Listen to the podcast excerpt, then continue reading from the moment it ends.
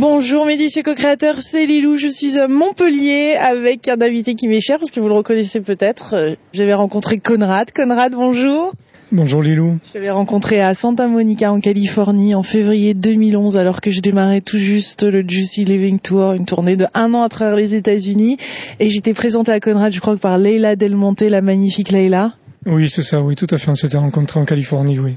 Euh, tu habites pas très loin d'ici, enfin à quelques heures quand même hein, de Montpellier. T'habites où exactement? Euh, Je suis dans les montagnes, un petit peu dans le sud là maintenant. Donc euh, voilà, un endroit paisible où on peut se ressourcer. Alors, cette vidéo va vous ressourcer, mes délicieux co-créateurs, clairement. J'aime ta vibration, j'aime ce que tu émanes, j'aime qui tu es. Ça fait du bien. C'est un, c'est un, c'est, une connexion directe. Tu es. Parle-nous de cette transformation. Je, suis intéressée de savoir ce qui s'est passé pour toi ces dernières années parce que ça fait un moment qu'on s'est pas vu. Et euh, je pense qu'on est de nombreuses personnes sur cette planète à, ça a secoué. Le cocotier a sacrément secoué. Et euh, parle-nous de ça et, comment tu vois les choses et comment peut-être justement apprendre de, ton parcours là, d'enlever ces labels, ce retour à l'essentiel, etc. Oui, oui, c'est vrai que les choses ont beaucoup changé en quelques années. Euh, euh, en fait, j'ai expérimenté le détachement de toute étiquette, le détachement de toute identification. C'est-à-dire que l'apprentissage du, du soi supérieur, le soi divin, et, et, non pas une étiquette qui est forgée par, euh, par le mental égo, la personnalité, par des choses qui nous sont données dès l'enfance en fait. Euh, comme on le sait, c'est vrai que dans l'enfance, dès les premières formes d'éducation, en fait, on, on, nous apprend à nous identifier. Hein? À l'école, on nous donne une note, on va s'identifier au camarade qui a eu une note, puis on va s'identifier, se comparer aux parents, aux professeurs. Et du coup, en fait, qu'est-ce qui se passe? On va créer un personnage autour de cette identification. On va croire à ce personnage. On va croire euh, à nos qualités, à nos défauts. On va croire euh, à la personnalité. Euh, j'ai eu telle note, donc je me situe sur une échelle de valeur par rapport à ce qui est extérieur à moi. Et toute notre vie, si on n'est pas conscient, on marche par identification et par comparaison. Et ça peut nous emmener très loin, ce chemin-là. Ah mais ça nous fait souffrir surtout. Ça nous fait énormément souffrir, puisqu'on croit à cette image limitante que nous avons de nous-mêmes. Hein, puisque on se dit ah ben j'ai j'ai eu telle note à l'école, j'ai eu tel résultat, j'ai telle capacité, je peux prendre tel ou tel chemin. Et on nous apprend la limite, on nous apprend à mettre en avant le mental égo, l'intellect, et on, on, éteint progressivement le soi divin qui est en nous. Pourtant, quand on vient à la naissance, on est tous une part de la création avec cette part illimitée de nous. Et donc, euh, depuis quelques années, j'ai expérimenté le détachement de tout ça pour revenir au soi, pour revenir à, à cette essence que nous sommes. Qu'est-ce qui t'a amené à ça? Qu'est-ce que tu as dû concrètement vivre? Parce que il y a quand même un incident. Des fois, on se retrouve dans des situations euh, euh, je trouve qu'on a tous une part d'ombre, peut-être quelque chose à guérir, qu'on est revenu, notre âme est peut-être revenue ici sur Terre pour guérir quelque chose. Quel est cet aspect de toi qui est, qui qui quelle est cette rencontre, cet obstacle? Oui, en fait, c'est vrai que euh, notre âme revient ici pour expérimenter des choses et pour forcément guérir des choses. Et quelquefois, un choc physique, un choc émotionnel, la perte d'un proche, une maladie grave, un accident de voiture, ce choc-là euh, shift complètement le mental. Il n'y a plus de mental. À un moment donné, ce choc est tellement important qu'on est dans l'instant présent de toute l'émotion vécue. Il n'y a plus le perdu. Perdu complètement, le mental n'existe plus, il n'est plus en devenir. On vit pleinement ce choc, l'émotion qui va avec, les émotions. Et là, en même temps qu'on vit ce choc profond, la conscience s'ouvre très fort. C'est ce qui m'est arrivé euh, à la suite d'un choc émotionnel en fait, hein, de quelque chose de, de, de très fort que j'ai que j'ai pris comme une, une expérience peut-être euh, comme un enseignement. Hein. Et c'est ce qui fait que dans ta vie personnelle. Dans ma vie personnelle, oui. Et c'est ce qui fait qu'en fait, euh, en m'isolant pendant plusieurs mois au milieu des montagnes, j'ai eu euh, des expériences, des réalisations, des, des conscientisations qui m'ont permis de d'aller vraiment vers moi-même en fait, c'est ça. Non plus de regarder à l'extérieur, non plus de me comparer, de m'identifier, non plus de voir ce qui se passait et d'accuser l'extérieur finalement, mais de regarder en moi l'être humain divin, la part d'ombre et la part de lumière. Mm. C'est le plus beau chemin que l'être humain puisse faire au final. Et c'est ce qui m'a permis d'ouvrir et d'élargir ma conscience à, toutes ces possibilités que nous avons en tant qu'être humain divin. Quel est le processus? Est-ce qu'il y a un processus commun Tu penses à tous les êtres humains ou c'est un peu à chacun de d'accueillir ça Ou il y a des questions qu'on peut se poser ou Comment tu Qu'est-ce que tu donnerais comme conseil à quelqu'un qui justement traverse cette étape-là difficile pour se retrouver, pour euh, se reconnecter à son au divin en lui, en elle?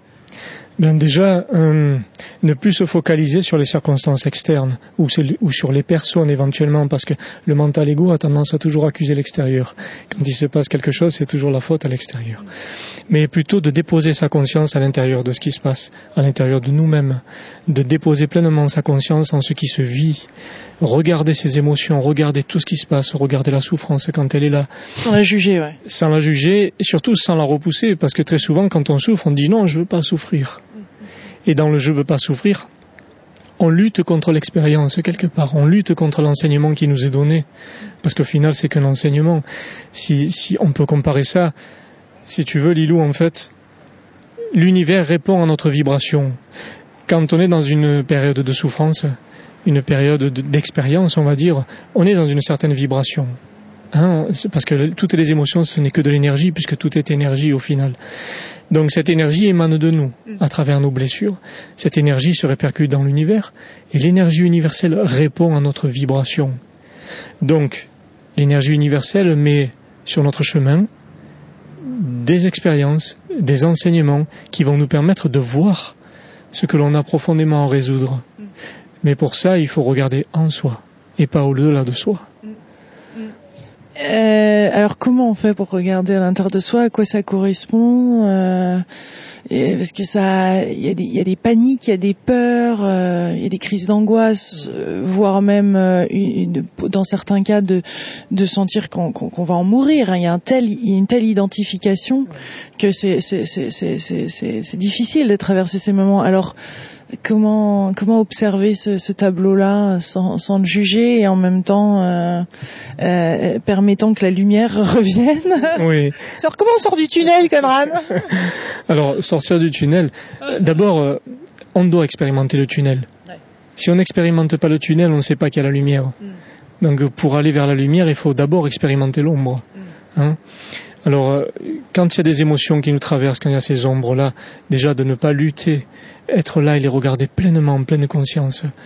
Euh, généralement, quand ça se réveille en nous, quand ça émerge, toutes ces souffrances-là, quelque part, c'est l'enfant qui souffre, l'enfant qui s'est identifié à, à, ses blessures, l'enfant qui a des filtres par rapport à son éducation, par rapport aux, blessures des parents ou par rapport à l'école. Donc, euh, on sait que ça, ça appartient à l'enfant, mais ça appartient pas à l'humain divin. Donc observez ça en prenant de la hauteur, en disant ok, je regarde ça, mm. mais je ne suis pas ça. Mm. Ça fait partie des bagages, bien sûr, mais je ne suis pas obligé de m'identifier et de l'alimenter. Mm. Je regarde. Je sais que c'est dur. C'est pas facile parce qu'on a tendance à être plein dedans comme un tourbillon. Et au plus on rentre dans ce tourbillon, au plus on se lamente et au plus on dit je souffre et je souffre. Et ça crée une tornade progressivement. Ça amplifie l'énergie et l'univers nous renvoie une expérience encore plus grande parce qu'on a amplifié nous-mêmes cette énergie-là. Mm. C'est un choix quand même, ça part d'un choix de de de de, s'éveiller, de, de voir le positif dans cette situation, de de, cette observation, de cette désidentification, de c'est quand même un choix. C'est ok, je, suis un délicieux co-créateur. oui, exactement. C'est exactement ce que tu dis, Lilou. Le, le, choix de déposer sa conscience à l'intérieur de nous, c'est vraiment un choix de conscience. Comme tu dis, on est tous co-créateurs, sachant que quand on a des énergies positives ou négatives à travers nos émotions, nos pensées, nos intentions, cette énergie, elle émane de nous et elle a une influence directe sur tout l'univers jusqu'à l'autre bout de la Terre. Elle influence les gens euh, dans tous les pays du monde. Mm. Notre énergie n'est pas limitée, nous sommes des êtres illimités, et étant donné que tout n'est que de l'énergie qui vibre en permanence, tout ce que nous vibrons a des répercussions directes sur tout l'ensemble, sur le grand tout. Donc on, on est responsable d'être co-créateur d'un nouveau monde, co-créateur d'un monde qui vibre de façon positive, et c'est notre responsabilité profonde en tant qu'être humain divin. On sait pertinemment que toute énergie a de l'influence sur toute énergie. Et nous sommes une énergie illimitée très puissante. Ça ne s'arrête pas à notre personnalité physique.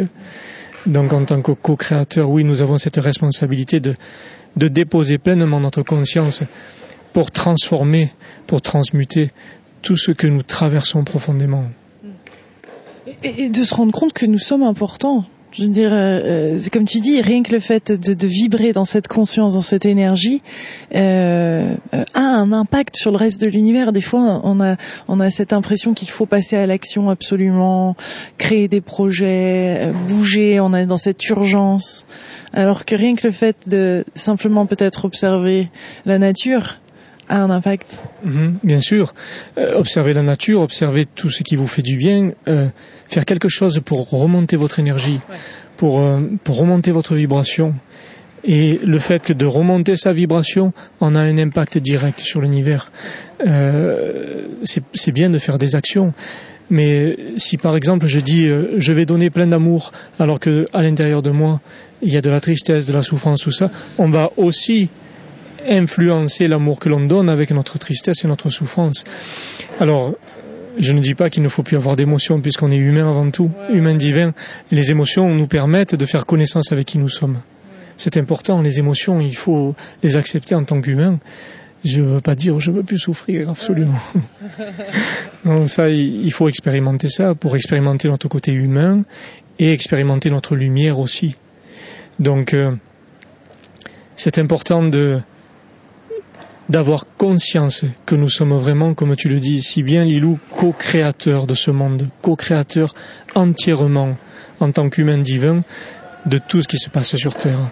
Si par exemple, j'ai un conflit à l'intérieur de moi, ce conflit est une énergie qui va émaner de moi et qui va alimenter toute forme de conflit sur Terre. Donc c'est important de comprendre ça, comprendre notre multidimensionnalité, comprendre vraiment qui nous sommes profondément. Euh, il se trouve que pas mal de personnes dans dans dans, dans la spiritualité, le développement personnel, etc. Euh, euh, ont un certain jugement aussi. On sent on sent une, on sent une colère, un, un travail qui euh, qui demande à être fait et, et, on retourne dans un espèce de des fois de même système où c'est comme si euh, un label en change un autre, c'est-à-dire ça y est, je deviens spirituel, mais vraiment le travail de fond a pas été fait. Mhm.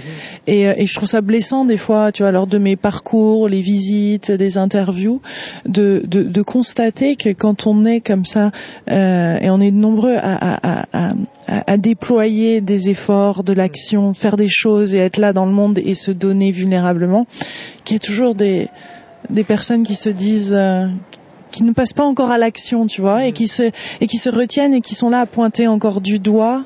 Que, que, que dire? Parce que j'aimerais que j'ai ce souhait que, tu vois, qui est qu'on passe, qu'on se, pose des questions qu'on évolue et, qu'on puisse grandir et, lâcher prise sur toutes ces choses parce qu'il y a un certain ego, il y a une certaine euh, résistance en nous qui nous retient, surtout en France, on le sent cet ego, on l'a tous, qui nous retient de progresser, d'évoluer. Qu'est-ce que quel est ton conseil par rapport à ça? Sais que c'est une bien grande question, il y en a plein dans une, mais oui, euh, en France. Je dirais que l'éducation est assez forte pour mettre en avant le mental ego, comme je l'ai dit. Hein. Et, et, dans beaucoup de pays, c'est la même chose. Et, j'ai remarqué en, en, voyageant que toutes les personnes que je rencontre je, euh, ont les mêmes sortes de blessures. Et parce que le mental ego est mis en avant euh, dans de nombreuses formes d'éducation. Donc, euh, lorsqu'on s'aperçoit, pour revenir à ta question, Lilou, lorsqu'on s'aperçoit qu'il y a quelque chose qui nous dérange à l'extérieur ou qu'on dit, moi je veux devenir spirituel, mais il y a des choses qui me dérangent à l'extérieur, forcément, ce qui nous dérange à l'extérieur, c'est que ça fait écho en nous. Quelque part. Donc si ça fait écho, eh bien il faut travailler ce qui nous dérange en nous. Euh, alors, certains ont parlé de l'effet miroir. Euh, moi, j'irais plus loin parce que l'effet miroir, souvent, c'est mal interprété. Je dirais, quand on dit l'effet miroir, on dit ah tiens, il y a quelqu'un qui est en colère, je le rends compte, est-ce que ça veut dire que moi aussi je suis en colère Pas forcément. L'effet miroir, c'est de dire cette personne est en colère. On me met sur ma route face à cette colère. ça ne veut pas dire forcément que je suis porteur de la colère, mais ça veut dire peut-être que je l'ai déjà vécu dans mon enfance, au niveau des parents, au niveau de, de, de, ce que j'ai vu. Donc, si je suis dérangé par quelque chose d'extérieur, je vais d'abord regarder en moi pourquoi je réagis. Pourquoi? Parce qu'en fait, dans l'absolu, c'est pas la circonstance qui nous fait souffrir. C'est notre façon de réagir à la circonstance qui nous fait souffrir. C'est ça qui nous fait mal. Nous réagissons en fonction de nos blessures, en fonction de nos filtres, en fonction de tout ce qu'on a accumulé dans notre enfance et au parcours de notre vie. Alors si je réagis, je vois la colère en face de moi et que je réagis, c'est parce que euh, j'ai eu telle réaction et parce que ça a fait remonter une blessure en moi et c'est ça qui me fait souffrir dans l'absolu. Et c'est important de regarder alors en soi pour trouver cette quiétude, cette paix intérieure, euh, cette harmonie, je dirais même cette unité de l'humain divin euh, qui trouve la sérénité face à tout ce qui est extérieur. Mais pour, pour ça, il faut vraiment s'observer, regarder à l'intérieur de soi profondément et peut-être éviter d'accuser les choses extérieures parce que accuser l'extérieur, c'est quelque part s'identifier, se comparer euh, et c'est ça qui fait souffrir. C'est ça qui fait souffrir parce que ça fait mal, c'est oui. ces remarques. Je, je trouve qu'on est, on est, on est très sensible en France. On a cette magnifique sensibilité. Quand on l'accepte, cette sensibilité, bien sûr, on l'utilise euh, pour pour se connecter, pour ressentir les choses, euh, les gens, euh, voire même avoir des, une, une, intuition qui se développe, etc. Mais euh, une des raisons pour laquelle j'étais partie il y a des années aux États-Unis quand c'était retrouvé, c'est que pour moi en France c'était trop dur, trop critique et dans le jugement. Et il y a ah, tu vois, on, on, s'autocritique. Alors tu es en train de dire que si, si on critique les choses, quelque part, c'est qu'on se critique, on est dur face à nous-mêmes, donc on est peut-être un, on est peut-être en France euh, particulièrement, euh, euh, je veux pas dire en France, mais, mais dans le monde dur avec nous-mêmes. Oui, parce que quand il y a une forme de critique, quelque part, oui, on se critique nous-mêmes. C'est comme si euh, on, on, vivait les choses en inconscience, puisque tout ce qui nous fait mal, quelque part, c'est qu'il y a des choses à résoudre en nous. Et de ce fait, oui, on est dur avec nous-mêmes parce qu'à partir du moment où on critique, on, lutte contre ce qui se passe à l'intérieur de nous. On ne regarde pas à l'intérieur de nous, on regarde uniquement à l'extérieur. Alors que c'est à l'intérieur que ça se passe. Alors c'est pas qu'en France, c'est une, je dirais, c'est une forme d'éducation limitante qui a conditionné l'être humain à, à ce forme de jugement, de valeur, d'identification, de comparaison quelque part, c'est un peu, je dirais, euh, presque volontaire. Euh, peut-être pour que l'être humain euh, reste dans une certaine forme de croyance de lui-même, alors que nous sommes bien plus que ce que nous pensons. Il y a tellement de beaux projets à mettre en œuvre, particulièrement maintenant, non? Ça demande sacrément du courage. Ça demande d'aller au-delà de cette identification, au-delà de la critique, du jugement. Oui, oui, exactement. On est dans une période là, Lilou, où, euh, si tu veux, l'être humain a expérimenté la matérialité. Ça fait des siècles que l'expérimentation humaine a fait qu'il a développé toutes les technologies, toutes, toutes les choses modernes l'être humain a excellé là-dedans, puisque dans ses formes d'éducation, on lui apprend à mettre en avant le mental égo, l'intellect, tout ça. Donc c'était une expérimentation à faire. Aujourd'hui, dans cette ère nouvelle, je pense que tu l'as remarqué, il y a une nouvelle énergie qui se présente sur Terre, une énergie qui est très forte, qui travaille dans les cellules, qui travaille dans les structures, qui travaille dans la conscience humaine et qui met l'être humain face à tout ce qu'il doit résoudre profondément.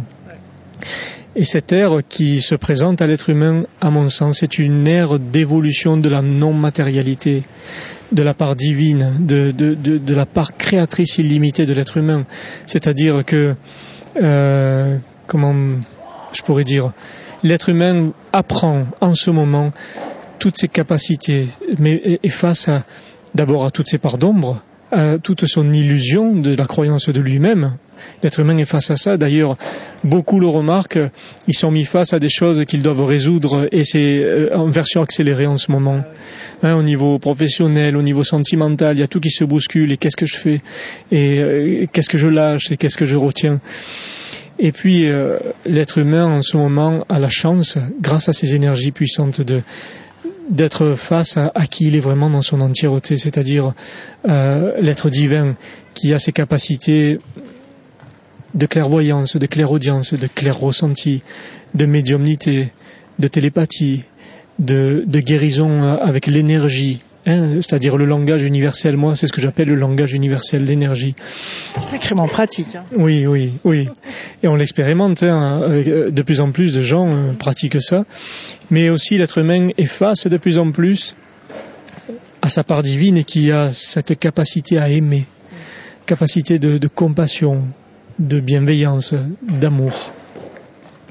L'être humain est face à ça en ce moment, donc il est en bascule entre sa part humaine et sa part divine. Alors là, ça perturbe parce que ah on, prie entre deux. Euh, on, perd des choses. L'ego, il dit oui, mais si je perds tout ça, qu'est-ce qui m'arrive? Ah J'ai plus de repères. J'ai constitué ma vie de telle manière, avec des telles références, tels repères, telle identité. Qu'est-ce que je fais si je perds tout ça? Qu'est-ce qui m'arrive? Qu'est-ce que je suis finalement? Donc c'est sûr que ça met des peurs. Et ensuite, c'est pareil pour les décisions. On a des décisions à prendre, on a cette intuition, ce ressenti, et puis le mental et la logique qui fait ah, ah. Oui. Alors euh, l'intuition est là. On a envie d'aller vers quelque chose. On sent qu'on est appelé vers quelque chose qui correspond plus au travail qu'on menait, qui correspond plus à la vie qu'on avait. Et là, l'important c'est de profondément de suivre son cœur. Le cœur, c'est le cœur, c'est l'être divin qui est là, qui parle, qui rayonne. Le cœur sait ce qui est bon pour nous. Notre âme sait euh, qu'est-ce qu'on a à faire ici sur ce plan terrestre. Et là, on se dit, si j'écoute mon cœur, qu'est-ce que j'ai envie de faire? Comment j'ai envie de mener ma vie? Et là, en écoutant son cœur, on est dans la vérité. On est dans l'être et non dans le vouloir. Comme, a été forgé euh, l'histoire de l'éducation mentale ego, qui dit je veux être tel personnage, je veux avoir telle vie, je veux me projeter. Le cœur définit l'être. Et c'est ça qui est le plus important. Et le cœur n'a pas forcément euh, toutes les étapes. Euh, je veux dire, on ne sait pas forcément euh, quelle va être la, partie A, B, C, D du plan. Hein. il semble que c'est pas à pas. Oui, parce qu'en fait, quand on suit vraiment son cœur, quand on raisonne avec amour, avec cœur, je veux dire, on suit ce chemin-là, l'univers nous donne des synchronicités sur le chemin, comme tu as pu l'expérimenter toi au fil de ta vie. Hein, on, a vu ton évolution aussi. Et euh, c'est incroyable les synchronicités qui sont montrées à nous quand on suit notre cœur. C'est une évidence, il y a des choses qui s'ouvrent naturellement. Et on n'a pas à mentaliser quoi que ce soit. Le mental, il va avoir tendance à dire oui, mais si je vais là, qu'est-ce qui se passe? Et si je vais là, qu'est-ce que je vais gagner? Et qu'est-ce que je vais perdre? Et je vais me projeter à demain. Je vais réfléchir à hier. Hein, donc le, le cœur, lui, il vit le être, le hayam, l'instant présent.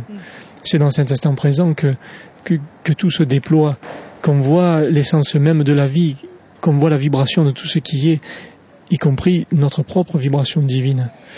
C'est dans cet instant présent que le cœur s'exprime pleinement, sans, sans devenir mm-hmm. la différence entre le être et le vouloir. Ouais.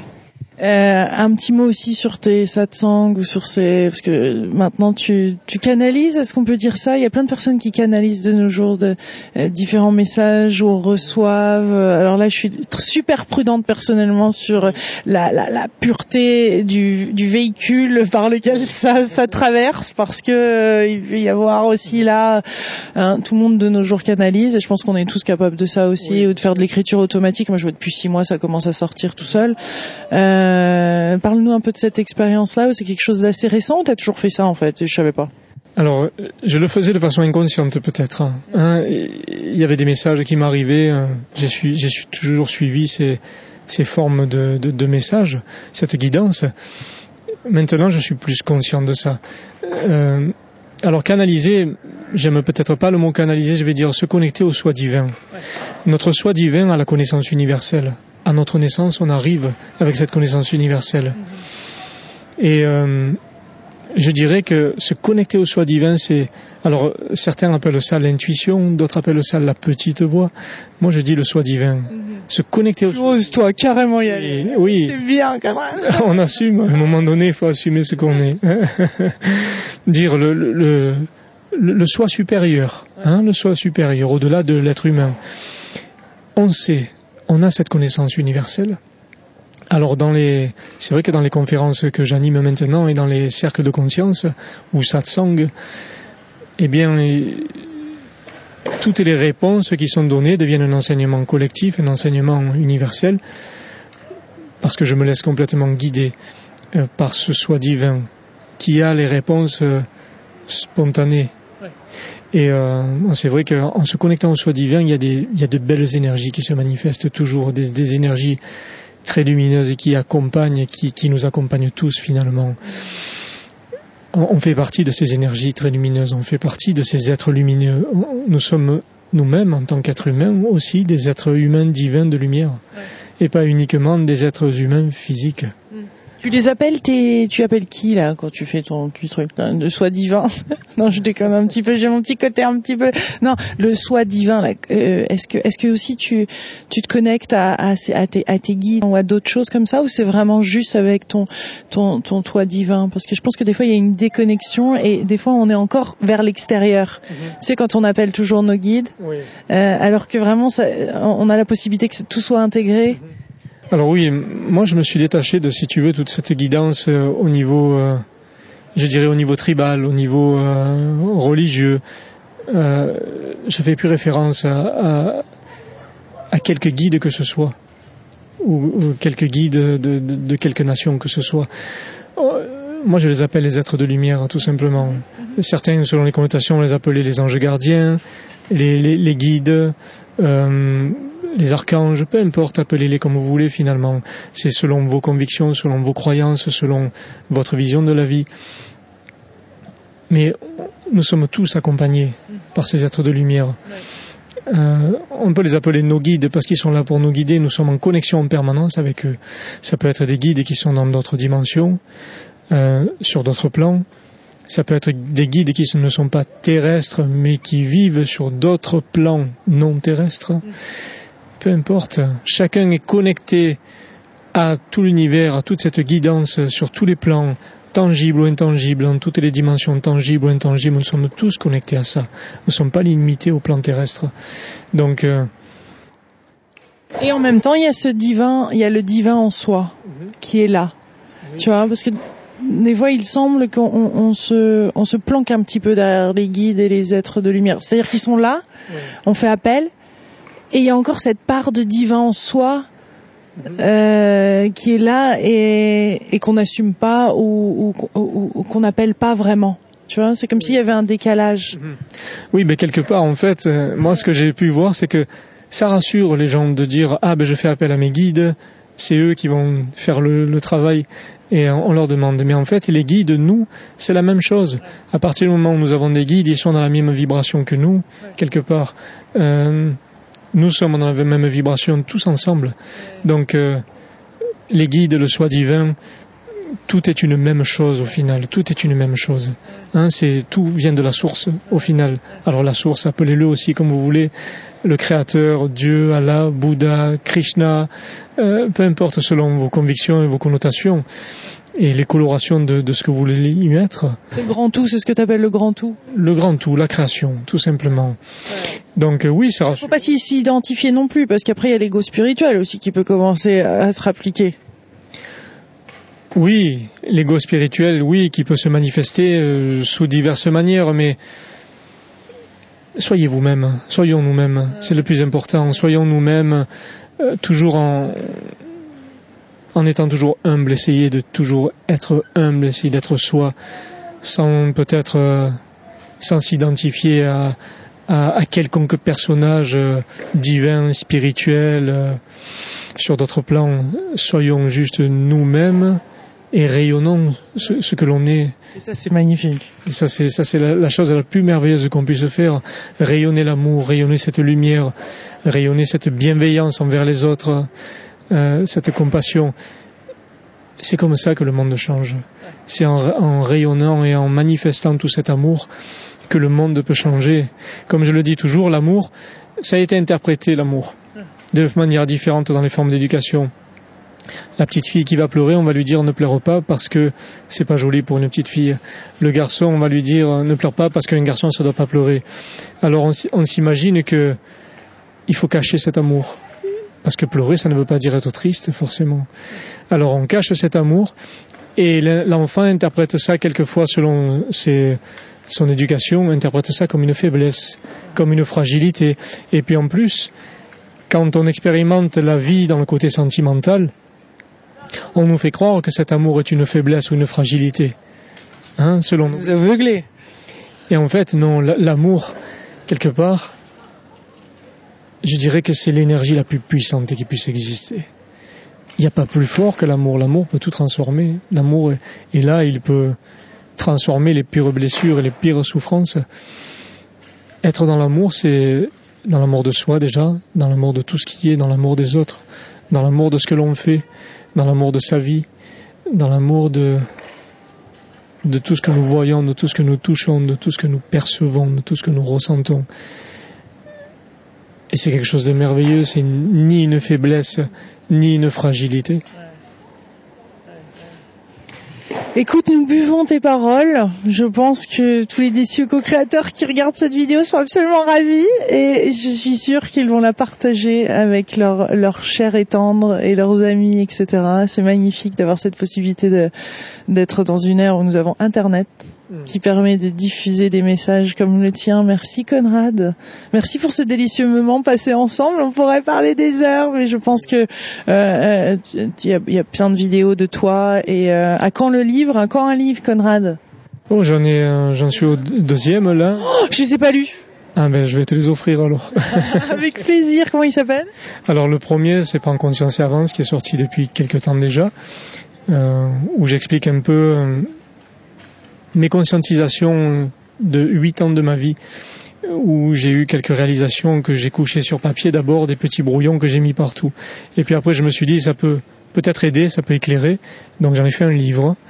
Et puis le dernier, qui est un même souffle, et qui est euh, un hommage au grand tout, je dirais.